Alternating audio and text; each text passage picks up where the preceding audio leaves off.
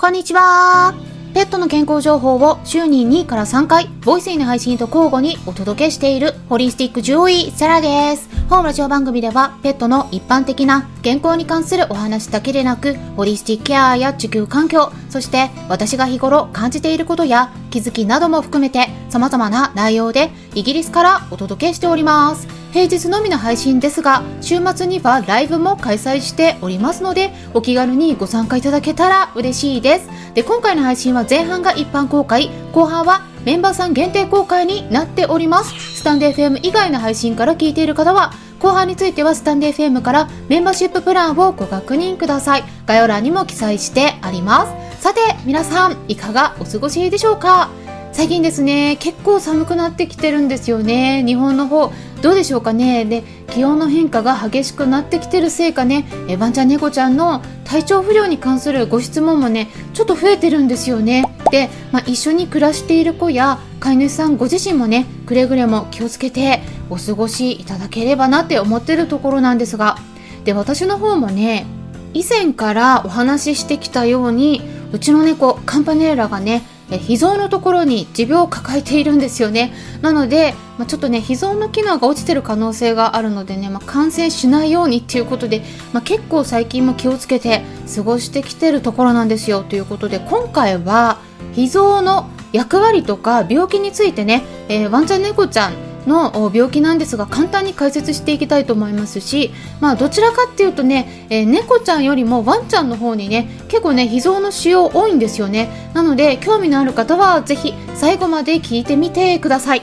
でまずですね脾臓について、えどんな役割をしているのかってね聞かれたら皆さん何て答えますかね。脾臓はどんな臓器なんでしょうかね。うん。まずそこからいきたいと思うんですけれどもまあ、脾臓っていうのはねもともとは古くなった赤血球を壊したりとかしてね処理しているんですよね。まあ浄化っていうとねちょっと言葉違うかもしれないけども、まあ、イメージしやすくなるかもしれないですよね。まあ、いらないものを処理しているっていうことなんですよね。で、まあ、脾臓の中には病気を引き起こすようなウイルスとか細菌と戦うための抗体っていうのをね作ってるようなリンパ球ですねそういうのがねたくさん含まれているんですよで、まあ、体の中でもねそうすると、まあ、リンパ球を多く含んでるんで一番大きなリンパ器官っていうふうにもね言われることがあるくらいで、まあ、特に免疫にもねすごく大切な役割をしている臓器なんですね。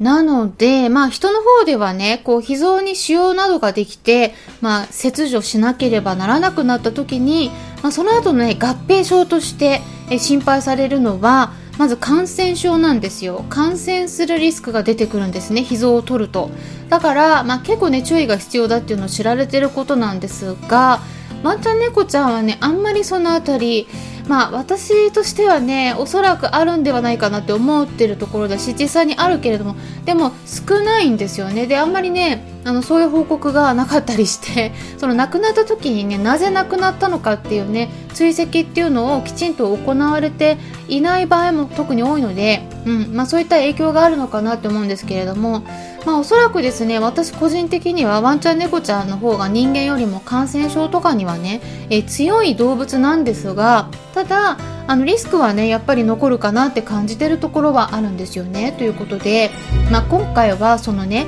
脾臓の役割についてまずお話ししたところで今度病気についてもね、え、焦点を当ててでうちの猫カンパネーラの病状に関してもね、えー、報告するのも兼ねていろいろとお話ししていきたいと思います。っていうことなんですがまずね脾臓の病気っていうとねこれどんな病気思い浮かべますかね？まあ、これね、あのー、厳密に細かいこと言うと 実はねワンちゃん猫ちゃんでね違ってくるんですよね。うんまあ、まず脾臓の病気で多いのはね、まあ、これはワンちゃんも猫ちゃんも腫瘍になるんですよね。うんで、まあ、だからそれって脾臓に何かしこりがね見られるっていうことなんだけれどもただワンちゃんの方ではねこれねえ double two third rule っていうんですけれども、まあ、これ英語でですねワンちゃんの場合では、まあ、two third っていうのは3分の2っていうことなんですけれども、まあ、3分の2を2回繰り返すダブルのルールっていうことなんですよね。まあ、これどういうことかっていうとワンちゃんはねそのうちのしこりがあるうちの約3分の2が脾臓原発の腫瘍なんですよね。でそしてさらにその腫瘍のうちの3分の2つまりそのほとんどがですね悪性の血管肉腫っていうのが分かってるんですね。この血管肉腫ねぜひ名前をね覚えていただくといいと思うんですね。だから3分の2を2回繰り返すルールっていうことなんですけれどもまあこれっていうのは裏を返せばね脾臓にしこりが見られたうちのまあ残り3分の1は悪性腫瘍ではないということなんですよね。3分の2はまあその血管肉腫なんだけれどもね。ただ腫瘍ではなくても血腫って言ってねこれ血が溜まってる場合もあるわけなんですよね。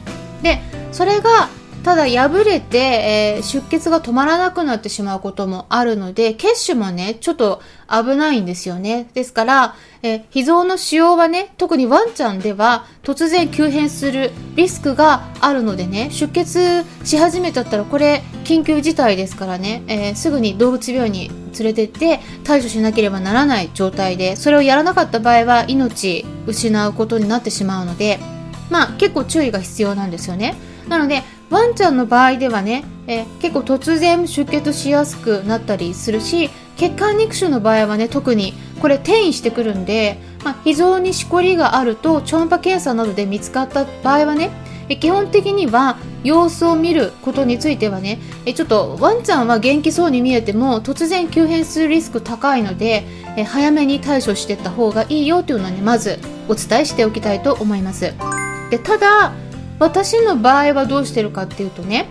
うちは犬ではなくて猫なんですよね。だから、まあ、一緒に暮らしているカンパネーラは猫でもうね今から10年以上前に日本にいた時に動物病院でねたまたま超音波検査した時に脾臓にしこり、まあ、これ結節って言うんですけどねそれが、まあ、いくつもね見つかってたんですよね。なんだけれどもまあねそのままずっと様子見てきててもう10年以上経ってるっていうところなんですよ。でもちろんねただ放置してきたわけではなくて体に負担かけないようにね対策をしてなんとか進行を遅らせようとしてきているところなんだけれども、まあ、こういう風にやってきてるのはねやっぱり、まあ、カンパネラ自身がねすごくね痛みに敏感なんですよね。過敏に反応したり、まあ、動物病院に連れて行かれるのねすっごく嫌がってでねしかもね帰ってきてからすごい泣き続けたりして根に持つんですよね。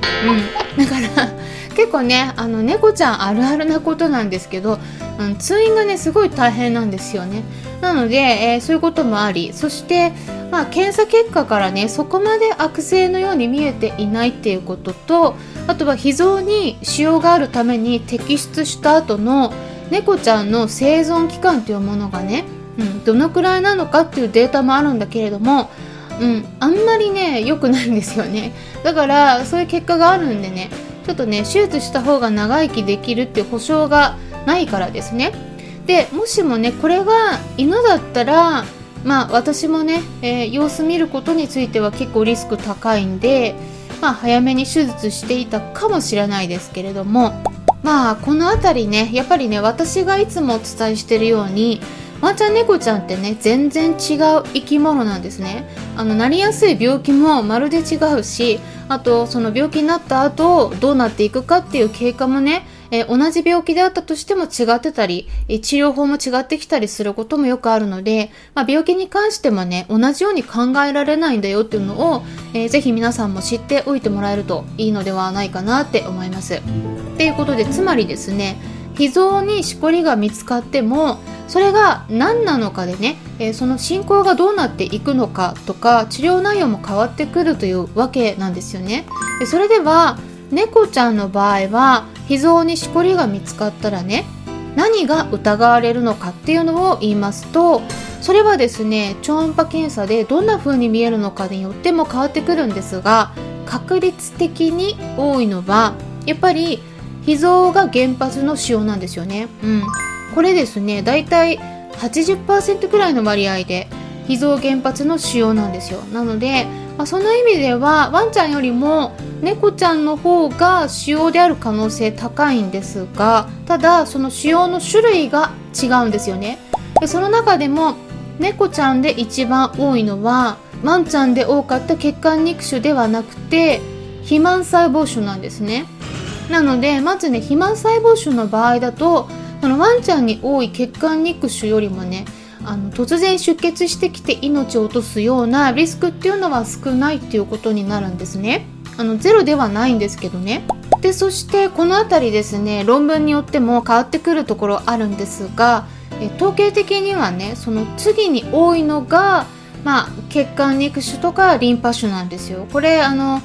もしくは他の使用ということのね結果が出てる場合もあるんでちょっとこれ結果がね変わってくるんですけれどもまあ大体その辺りですね血管肉腫かリンパ腫とか他の骨髄系の腫瘍かもしくは組織球肉腫って呼ばれるものなんですね。でまああの少ないのが血腫になりますね。これは血が溜まってる状態ということなんですけれども、まあ、この辺りね多少超音波検査ねえー、まあ、エコーの方で見ていくと見え方がね違うんですよ。なので、まあ、それでね定期的に超音波検査で確認していくことが必要になってて、まあ、カンパネーラもねちょっと、うん、あのしこりが見つかってるのでね。でまあ超音波検査だったら痛みがね全然ないんで、まあ、一応カンパネーラにはね処置する前日の夜と、えー、当日に鎮静剤をね飲ませて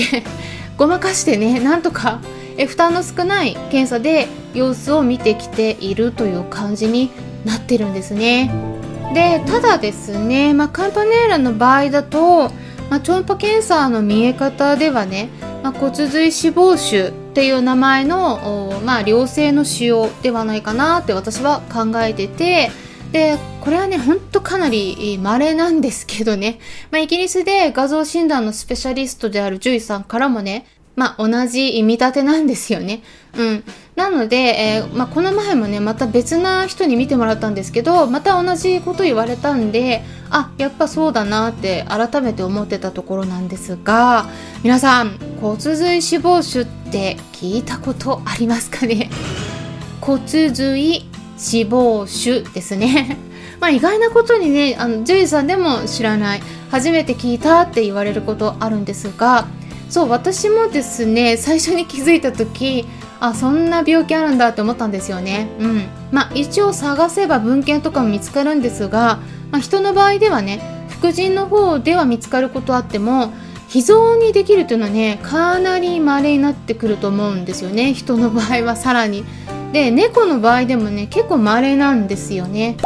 ただまあ、一つ診断がされたからって言ってね、まあ、同時期に抱える病気が一つっていうのは限らないので、まあ、骨髄脂肪腫プラス肥満細胞腫とかねリンパ腫とかねそういうこともありえるし、まあ、最初はねなかったとしてもちょっと別のそういうね腫瘍が出現してくることもたまにあるので、まあ、そうなった場合にはですね骨髄脂肪腫が良性の腫瘍でもね肥満細胞腫は内臓にできた場合は特に悪性とみなされるので、まあ、注意必要なんですよね。でここがねすごく迷いどころで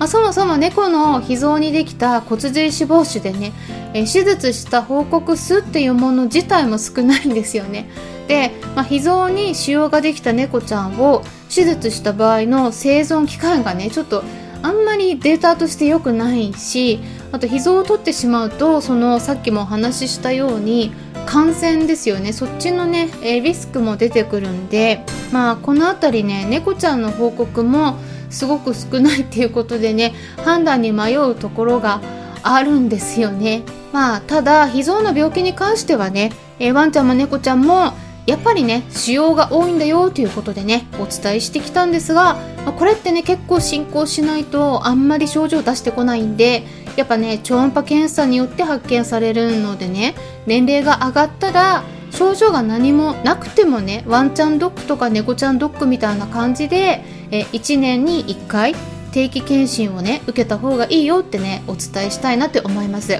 ていうことでねそれでは後半の方では脾臓の病気になったらどんな症状が出やすいのかっていうのをね簡単にチェックしやすいポイント3つについてお話ししてて、えー、カンパネーラの病状についてもね改めてお話ししていきたいと思います。っていうことで今週末ね2連続ライブを開催しますよ。11月18日土曜日の夜8時半から秋冬の過ごし方体調管理どうするという内容でまず第1部としてはインスタグラムとツイッターのスペースの方で同時開催していきます。はい。はいということででそして第2部としては夜の9時10分からおむすびチャンネルの方で世界の気になるニュース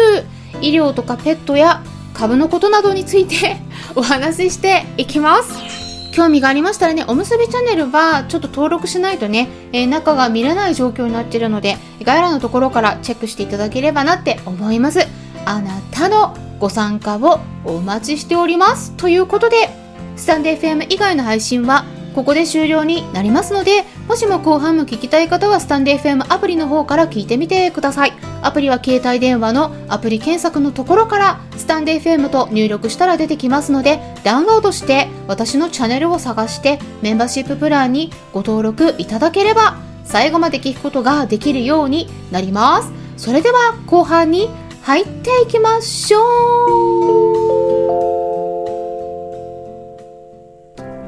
ということなんですが、まずですね、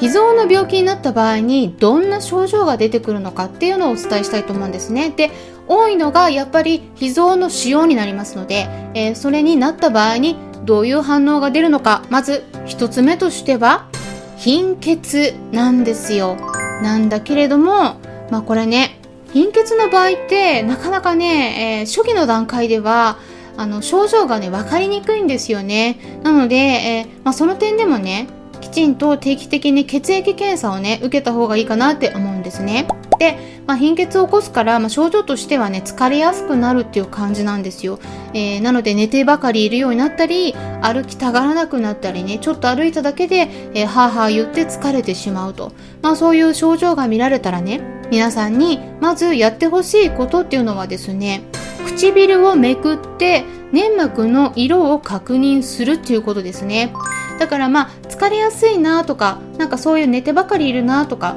そういう反応が見られた時点でちょっとね口の粘膜確認してみてください。で私たち人間だったら目のまぶたをめくってねこう貧血を起こしてるかどうか確認するときになんかそこが白くなってないか見ますよねまあそうやるのとね、同じような感じでワンタン猫ちゃんでも目のまぶたっていうのもね、白くなるので、そこもね、えー、見ていくといいと思うんですが、ただそっちよりもね、わかりやすいのが、えー、唇とか歯茎の粘膜なんですね。特に歯茎の粘膜とかはね、まあ、基本的にピンク色なんですよね。なので日頃からそこをちょっとめくって唇ですねえ色をねチェックしておく習慣をつけておくとね、え実際に、まあ、ピンク色ではなくてもう少しね白っぽくなってくるんですよね。うん、でその変化がね分かりやすくなってくると思いますのでぜひ皆さん今日ねこの音声聞き終えたら一緒に暮らしている子のね唇めくって歯茎とか唇の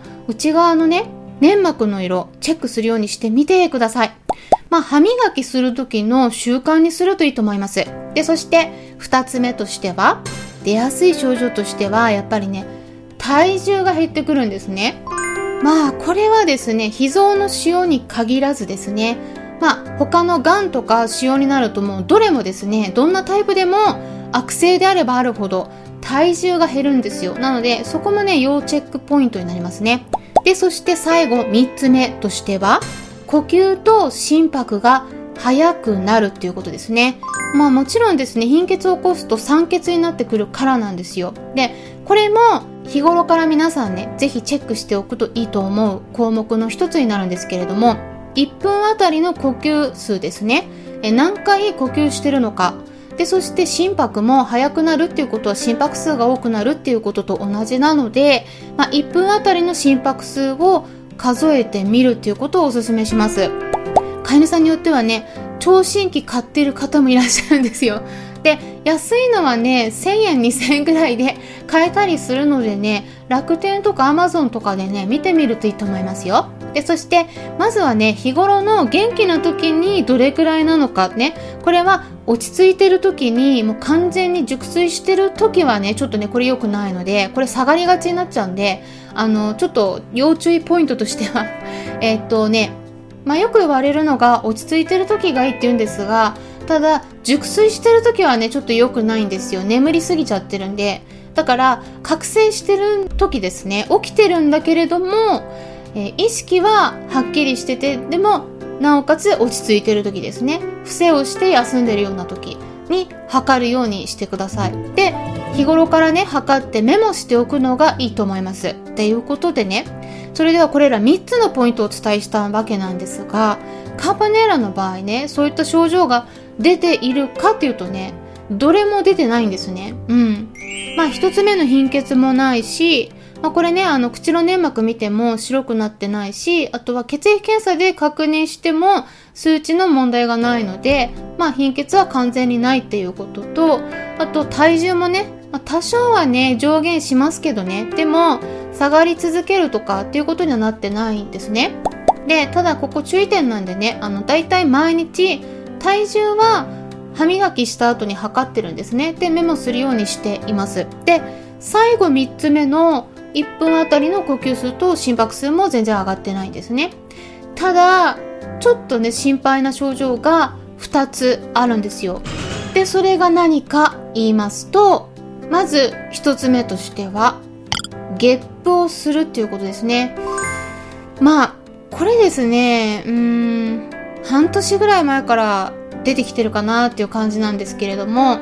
まあ、結論言うと多分脾臓がちょっと腫れてて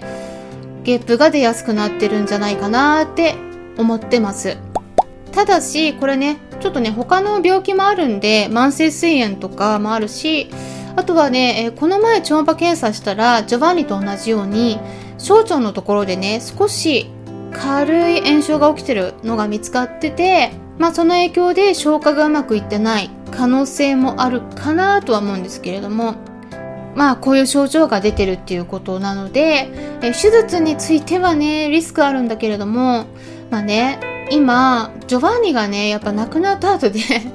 ストレスがねすっごく強いんですよね。であと季節的にも気温が下がってきていてで免疫の状態も悪くなりやすいのでまあ受けるとしたら来年の春あたりにもしかしたら手術するかもしれないですけれども、まあ、ここはね症状とその脾臓の腫れ具合とかあとはまあ本当にねカンパネーラが受け入れてくれるかどうかというところになってくるんですけども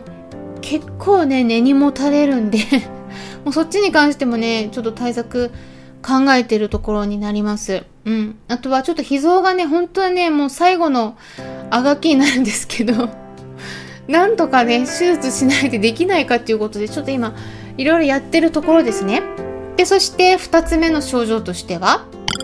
咳をするってことですね。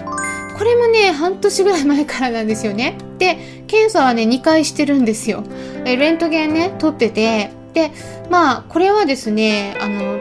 脾臓のその腫瘍の転移とかではなさそうなんですよ。で、まあ、気管支の一部が若干腫れてるような様子もあったんで、まあ、軽い気管支炎ということでね、もしかしたら、まあ、脾臓の機能がね、少し落ちてたりして、でその影響で感染しやすくなってるのかもしれないなとは思ってるんですが、ただ、あの、白血球の方がね、数値上がってないので、血液検査してもね。だから抗生物質とかのお薬使う必要はないんですよね。ただ、やっぱりね、まあ、それでも免疫の状態をね、ちょっと良くするっていうことで、まあ、あの、もともとどっちかっていうと冷え性なのでね、えー、今の時期、カンパネーラには体を温めるって呼ばれてるハーブとして、えー、ジンジャーとかカモマイルとか、あとターメリックとかね、そして、えー、免疫のバランスを調整してくれるリコリスとか、そして感染対策としてエルダーフラワーとかね、まあ、そういうものでブレンドしたハーブティーを、えー、飲み水の中に入れて与えたりしてるんですね。まあ、このあたりですね、メンバーさんの中でも同じように感染対策したいって思ってる方がいらっしゃったら、今ね、お伝えした中の、どれか一つとかでもね、いいので、ハーブティーとかでね、試してみるといいのではないかなって思います。まあ、大体、えー、まあ、一般的にはね、えー、まあ、3倍希釈で与えればそんなに問題が起きるっていうことはまずないので、まあ、そんな感じですね。で他にはハーブティーの与え方についてはコミュニティの中でも以前投稿してたりあとはあ今回もね、えー、ハーブシリーズということで概要欄に載せておくので、えー、気になる方はね他の配信も過去の内容ぜひチェックしてみてもらえればなって思います。で、まあ、今のところですね、あの、咳の方とかね、なんか、ゲップもね、最近落ち着いてきてるんですよ。なので、まあ、良くなってればいいなって思ってるとこなんですけどね。そんな感じで今、ちょっとやってきてて、で、ただ悪化したらね、次の段階にケアのレベルを引き上げるみたいな感じで、えー、段階的に考えているところです。あとね、ちょっと今またね、いつも時間がなくなってしまうんですけど、あの、ホメオパシーとか サプリも与えてるんですよ。なので、またね、ちょっと別な機会にね、お話できたらなと考えております。ということで、今回は脾臓の病気について、まあ、意外にもね、まあまあ見かける病気になりますので、特にワンちゃん気をつけてください。で、まあ、脾臓の役割についてね、どういう病気が多いのかとか、え、実際に病気になった時にどんな症状が出るのか、まあ、うちの猫カンパネーラの場合はどうなっているのか、経過報告も含めてお伝えしていきましたので、参考になれば嬉しいですし、参考になったという方はよろしければいいねボタンのクリックとか、もしも周りにこういった私がお届けしている情報に興味のありそうな方がいらっしゃったら紹介してもらえたらさらに嬉しいです。それでは、またお会いしましょう。ホリスティック獣医、サラでした。